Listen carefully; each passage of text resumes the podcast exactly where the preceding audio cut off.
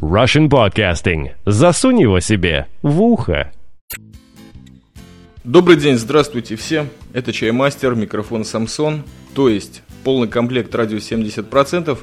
Еще здесь муха летает постоянно.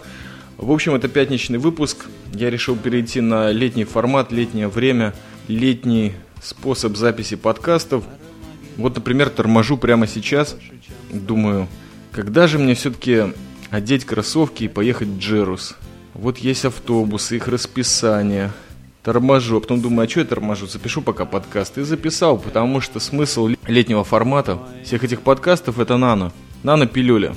Это не просто пиар, это то, что помогает подкастерам выжить, а ну, как подкастерам, в общем-то, каким-то творчеством вас одаривать, а подкастослушателям, ну, не совсем терять линию мысли подкастера. Поэтому просто коротко сел за микрофон и решил что-нибудь записать по совету замечательного комрада из Киева, прикупившись топливом. Ну, в общем, выйти из тормозняка и что-нибудь оставить. На субботу вам послушать. И, как всегда, замечательная тема – это кино – поделиться двумя картинами сегодня хочется, вернее, 12 картинками и одной большой. Во-первых, давно, уже где-то недели три, я впечатлился сериалом, не помню чего, Беларуси или России производства, называется он «Человек войны». Не потому, что я какой-то войсковой такой подразделенческий фанат, потому что фильм хорошо сделан, по моему мнению. Я вот э, опять я в альтернативе, я говорю только о русских сериалах, русскоязычных. Ну что ж, они мне нравятся. Случайным совершенно образом его обнаружил. Фильм рассказывает о белорусской партизанщине, военщине, шпионаже со стороны немцев и вообще очень серьезных перипетиях. И что приятно заметить, что в главной роли прибалтийская актриса, судя по имени, явно с той страны, которая могла бы называться моей родиной. Ее зовут Агнесса Зельтиня. Она играет замечательную девушку, которая на самом деле баронесса, настоящая немецкая, работала в Коминтерне, сидела в испанском плену у коммунистов, потом сидела под надзором НКВД, и вот в 42 году или 43-м немцы вдруг начали шевелиться на тему того, чтобы запустить Вторую мировую войну, где-то там в Беларуси химическое оружие, а именно иприт, горчичный газ, страшная штука. В Первой мировой войне его использовали, полегло много народу. Так вот, НКВД, обладая достаточно жалкой сетью агентов, во многом не профессиональной, потому что перестреляла всех нормальных, вытаскивает эту баронессу из легкой ссылки или отсидки, посылает в белорусские леса и пригороды, где это все вертится. Совершенно потрясающий оппонент этой разведчицы человек, который блестяще справился с ролью. Помню его в роли охранника в фильме «Апрель», помню его в роли референта в сериале «Русский перевод». Замечательный актер, и вот в этом сериале он просто во всей красе в роли СДшника. СДшника предстает.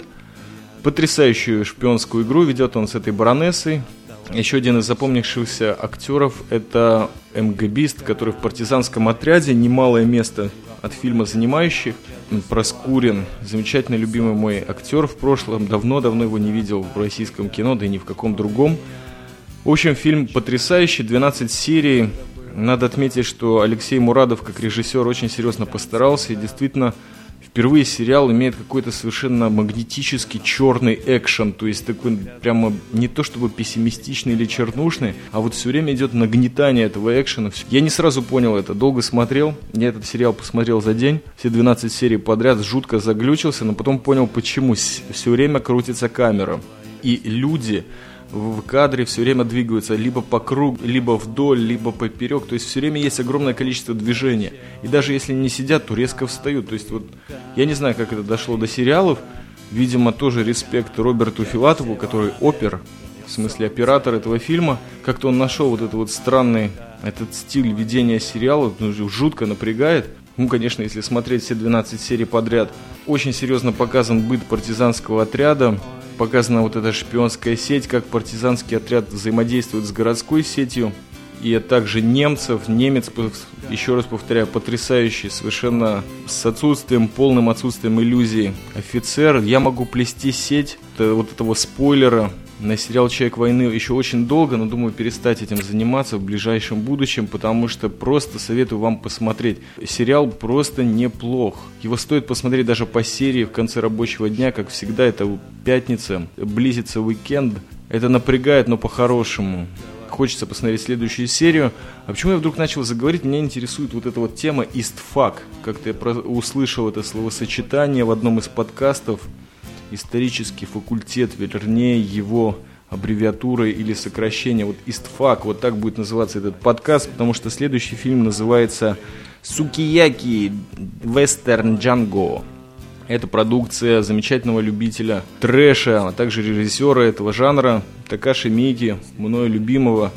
Этот человек снял наконец-таки Квентина Тарантино в своем фильме, и даже, может быть, по его сценарию, что говорят мне русские субтитры, в которых я не верю, снят этот фильм. Как в описании указано, это ремейк за пригоршню долларов Серджио Леоне. Но я помню, что Серджио Леоне свой фильм снял как ремейк фильма Йоджимбо, то есть телохранитель замечательного Акиры Курасавы. То есть я думаю, что вот этот фильм, открывающий, наверное, ну уже не очень новый, то есть уже год, наверное, существует этот жанр суши-вестерн. Сукияки, это, по-моему, и есть суши. Это тот же самый истфак. То есть взята какая-то история, из нее закручена вот это вот салат, какое-то непонятное блюдо, которое нам уже давно не слышится как эксклюзивное, но оно есть.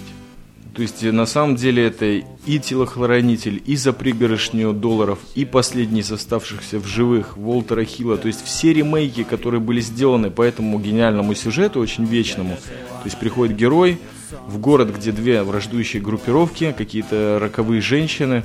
Все, начинается пальба и беспредел. То же самое, что и в «Человеке войны». За основу взято что-то историческое, но перевернуто с ног на голову, либо подходом режиссера и операторской съемкой, либо работой сценариста и вообще восприятием самого режиссера, потому что вот один из людей, который этот фильм посмотрел, сказал, что ну фильм точно под ЛСД сделан. Я не знаю, под каким ЛСД он сделан, просто это весело. Два часа для любителей эксклюзивного трэша – это то, что стоит посмотреть. Квентин Тарантино тоже снялся в этом фильме, в роли, конечно же, обезбашенного совершенно человека, который читает поэзию. Да, в фильме, кстати, Шекспира постоянно цитируют. Короче, это полный умат. Это мечи, это пистолеты, это вроде бы 12 век в Японии, но на самом деле это какой-то 20-й, серединный. И вообще ничего не понятно, кроме того, что все красиво снято.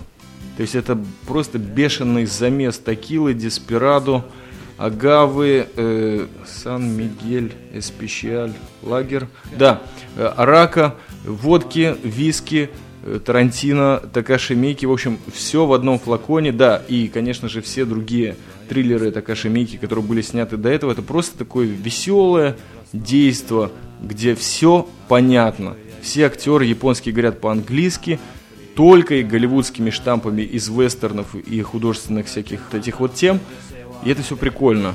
Опять-таки для любителей стильного кинотрэша. Вот это действительно можно посмотреть и посмеяться. Истфак, да, взята история за основу и вывернута наизнанку через жопу. Прекрасно. Может быть, может быть я нашел что-то новое. Но под конец вот этого безумного трепа пятничного я хотел бы вам сказать. Шаббат шалом, как всегда. А во-вторых, обратите внимание, в нанопилюлях замечательный выпуск, ежедневный, выходит. Называется он «Второй завтрак», то есть ланч. На самом деле я на свой второй завтрак сейчас этот подкаст записываю. Просто он у меня немножко задержался, здесь жара. Так вот, второй завтрак от Дуралейки выходит ежедневно. Лично я его слушаю, лично я его всем советую, потому что все остальные люди, которые могут рекомендовать на Арподе, заняты чем-то другим. Послушайте, это приятно. Это 5-10 минут каждый день совершенно потрясающего голоса, совершенно обычные какие-то вещи освещаются, но это приятно, это радует. То, что радует, нужно слушать, потому что сейчас лето, время нано-подкастов. Радость не всегда зависит от дозы алкоголя, которая в вашей крови. Она зависит, насколько вы ее хотите. Пока.